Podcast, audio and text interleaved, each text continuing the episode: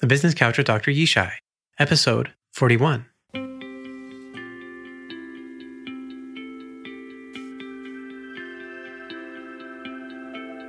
Welcome to the Business Couch with Dr. Yishai. I'm your host, Dr. Yishai Barkhordari, psychologist and adaptability coach to entrepreneurs and business leaders. I believe that working on your business is more important than working in your business. If you want to achieve your business goals and dreams without the cost and pain of having to make every mistake yourself, then the Business Couch with Dr. Yishai is the podcast for you. I'm here to help you learn from the lessons of entrepreneurs and business leaders to help you work on yourself and your business so that you can save time, energy, and grow faster. For those of you new to the show, the Business Couch with Dr. Yishai presents three new episodes each week.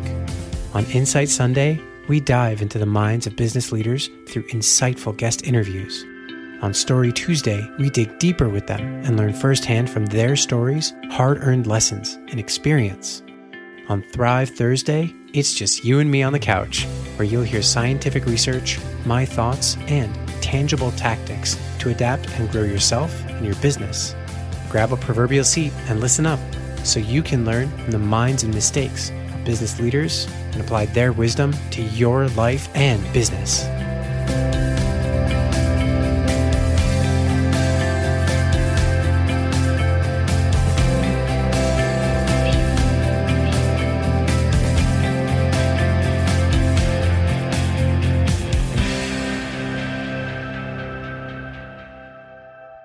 In part two of my Story Tuesday conversation with Matthew, he shares his wisdom on how to let go in ways that can open up bigger and better opportunities.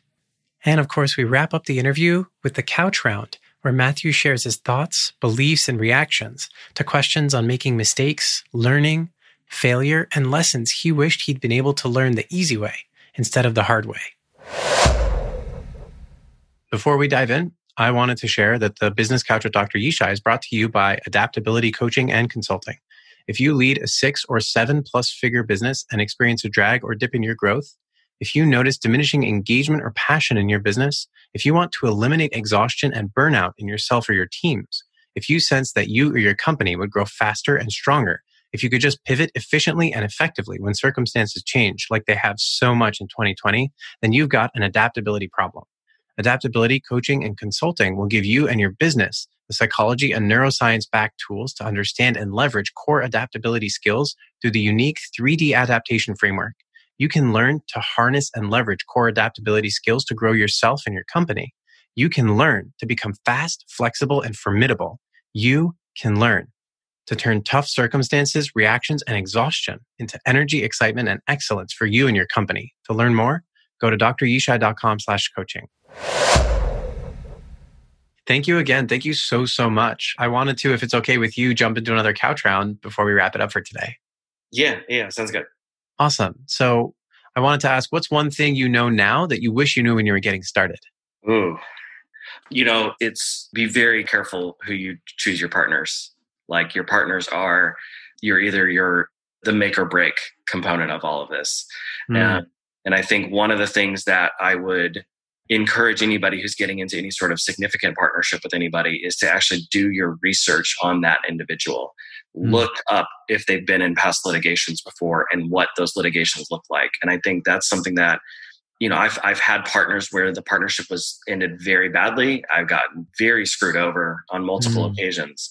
And I think understanding now is what I typically do is I either work I form partnerships with people that I've known for a number of years or I form partnerships with people that are new, but I have my attorneys actually do some research on them. mm-hmm. So I'll have them, you know, look up old, you know, lawsuits and actually go pull whatever possible from the court systems mm-hmm.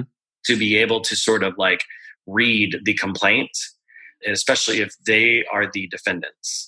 Mm. Um, they're the plaintiffs. I'm curious, but I'm much more curious about if they are a defendant and what they did that caused someone to sue them.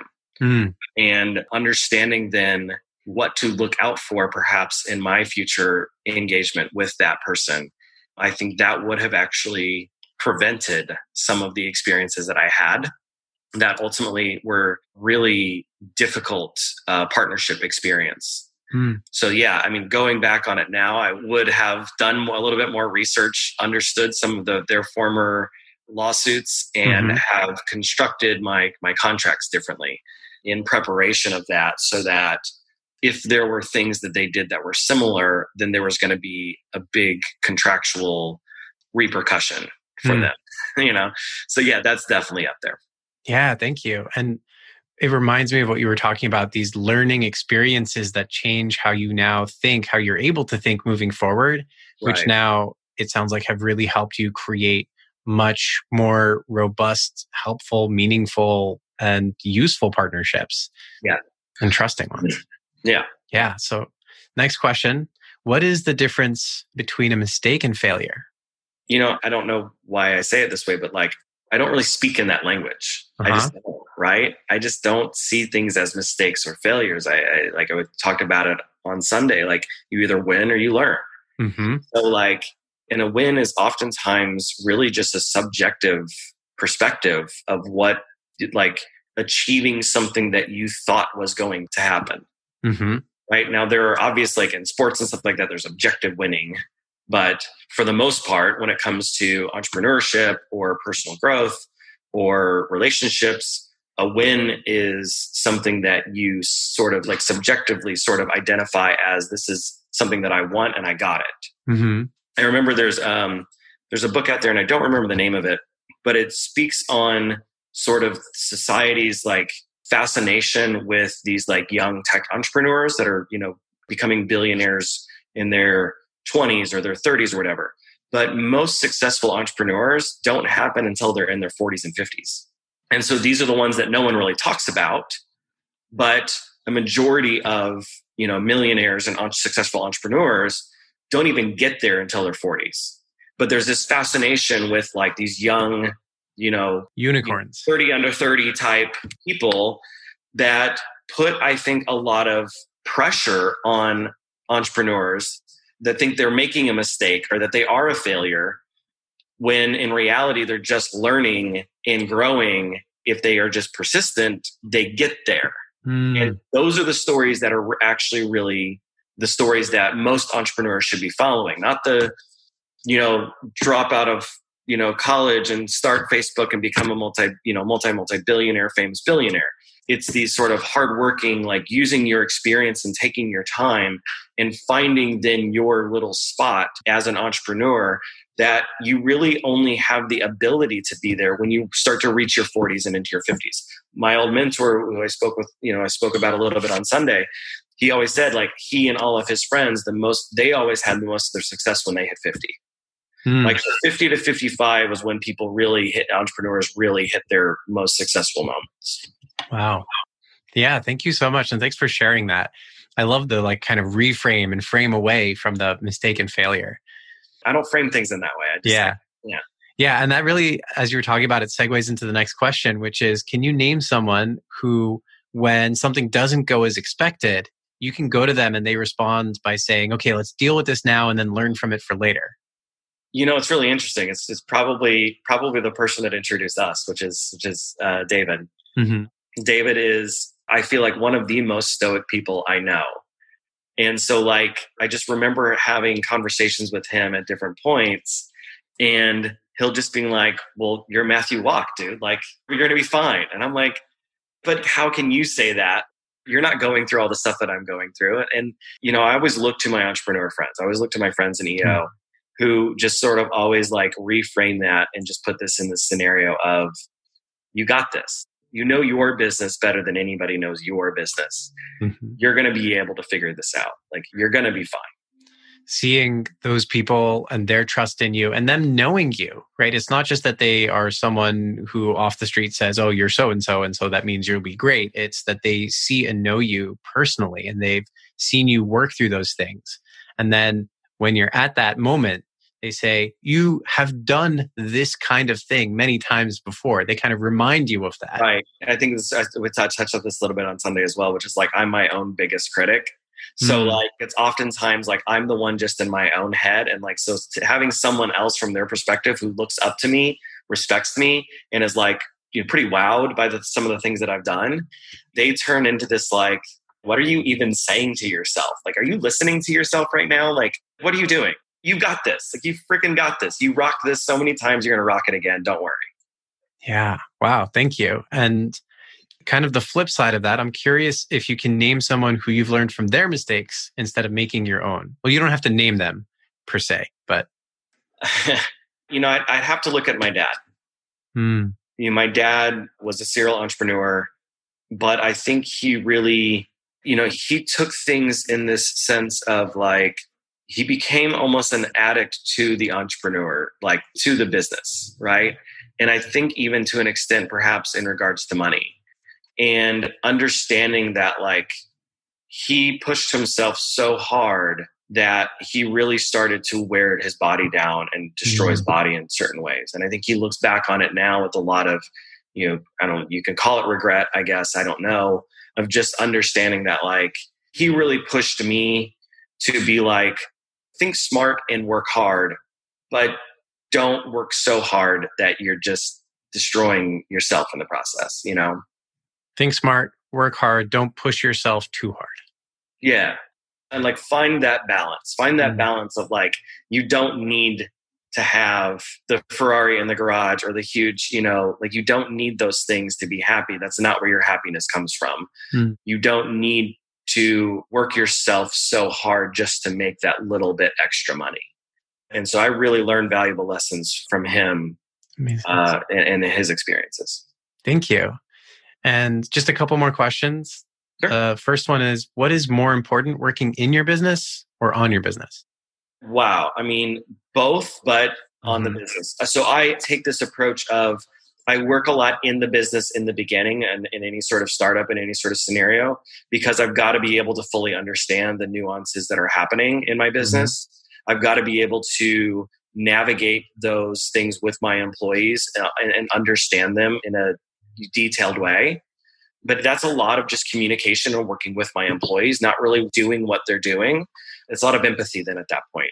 So it's a lot of listening and communication from my employees. That allows me to take their experiences, listen, and do things that work on the business so that their day to day in the business is easier and easier and easier or becomes more effective over time.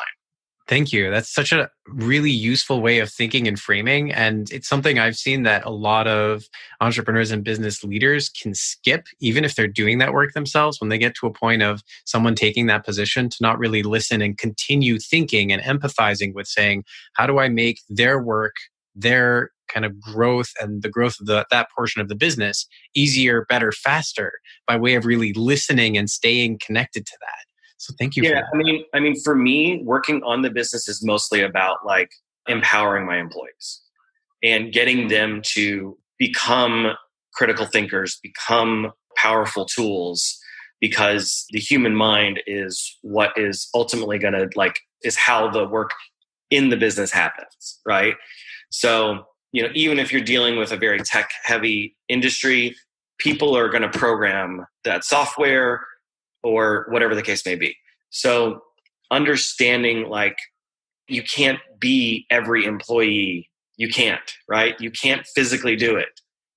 And that every single employee has a very unique perspective in what they're doing. And so listening to them is extremely key and trying to like micromanage and say, well, if you didn't do it my way, it's wrong.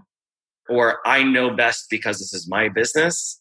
That kind of mentality only really hurts you in the long run and never allows you to work on your business. You're always working in it. Yeah, thank you. And so that stunts your overall long term like growth. Absolutely.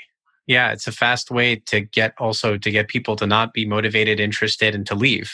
Right. Yeah. So the last question for today I have is what is one thing that's coming up for you or your businesses that you're really excited working on and want to share? So that would go to mostly I want to discuss on the Covitech and the the agile medical systems. So Covitech is, you know, we're really focused on social technology, social impact, and there's a term out there called socio-medical, which is the sort of the intersection of social wellness and physical health, right? And I think we as a society are understanding so much more how the mental health impacts the physical health. And so Covitech is really designed to focus on getting employers to get employees back to work in as safe as an environment as possible. But also, we're looking at things like daily symptom tracking, weekly or monthly sort of mental health and social health questionnaires. So through uh, one of my partners, Arabian, we've been in you know some pretty high level conversations with very large companies, which I can't talk about, but you know very detailed conversations that allow them to sort of see providing these uh, sort of questionnaires and sort of social and mental health checks, uh, which we call Health Q, to be able to engage with their employees and provide like employee rewards even. So that offer incentives for these for the employees to provide this sort of feedback data in an aggregate level to create perhaps changes in their entire corporate structures that allow for overall better employee health especially mental health so that's one and then agile medical systems the homeless pods which sort of goes into that as well but on the agile what we're called the agile protect chambers that allows you to take a patient that hits a hospital system with possible COVID. You can put them into an isolation chamber that prevents their spread of infection to other uh, people, especially the healthcare workers, reduces PPE, and actually moves with them from hospital in their hospital bed if they get admitted or if they go have to go to the ICU or whatever the case may be. So one of the things that most people aren't even talking about is when a patient gets transferred in a hospital system, they have to close down entire hallways and elevator systems just to move that patient from one area of the hospital to the other. Wow. And this allows us to completely bypass that. We think there's an opportunity even to, we're working with some of the hospital systems that would allow patients' family members to even perhaps come into the room and actually see them, even mm. though they're in like a, a bubble, if you will. It at least allows them to be able to see them and interact in person on that scale. So we're working with the FDA on getting our emergency use authorizations. We're working with a very large uh, hospital system that we've been in conversations with who want to potentially, you know, get prototypes and launch this into all 50 plus hospitals that they have. So these are very exciting things in my businesses right now. Amazing. Thank you so, so much for sharing them. I really appreciate it. And I think it's amazing how much you're looking for ways to really help connect to connect people, to connect them with their families, to connect them with what has changed so much in a way that they can continue to feel safe and be productive and continue working and getting their paychecks, which is such a huge deal right now. Yeah. And yeah, and really helping businesses also be able to continue to really function and to be able to also help with continuing their operations going, help with everybody who is with them, their teams, and keep them running, and really kind of help us all raise each other up.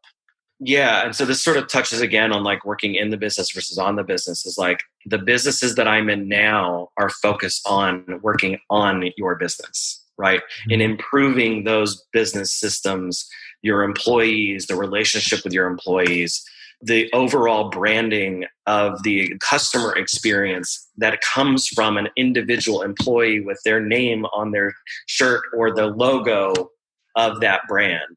So, and I think there's a huge understanding now in businesses that my employee is a representation of my brand. Mm. And so, how do I support that employee on a micro level? Because that micro interactions lead to macro perceptions. Yeah. Right. Yeah. Thank you. There's so much there. And I wish we had more time today. You know, we, we may need to have you come back. Uh, I'd love to. Yeah. It'd be fun. Amazing. So thank you again. Thank you so much for sharing your lessons and how you have really implemented them. Thank you for sharing your experience and wisdom. And thank you for helping us and my audience and you, the listeners, learn how to grow yourself, how to grow your businesses, and really to learn from each other. That's really what this is about, and for all of us to raise each other up. So, thank you again. I will say, Matthew, that I have rarely had an interview that I had such a hard time ending because it's been such a wonderful conversation and it's been such fantastic experience. And I appreciate how much you are open and I believe the words that you were saying earlier are coming to mind open and ready and present Thank you so much for engaging with me, with the audience, and sharing parts of yourself that for many of us, we don't really get to encounter. We don't often recognize that they exist in being an entrepreneur, in running a, business or multiple businesses, the ups and downs, and how much we all deal with and how important it is. And it really underscores how important it is that we can feel really alone at those times sometimes. And we don't always necessarily have to be lonely or feel like we're the only ones stuck in that. So thank you for also really putting a spotlight on some of these things that so rarely get the attention that they really need and deserve. Yeah, thank you. Appreciate that. I really appreciate the opportunity to, to sort of speak on all of that. I'm very passionate about it. Yeah, I see that. So thank you.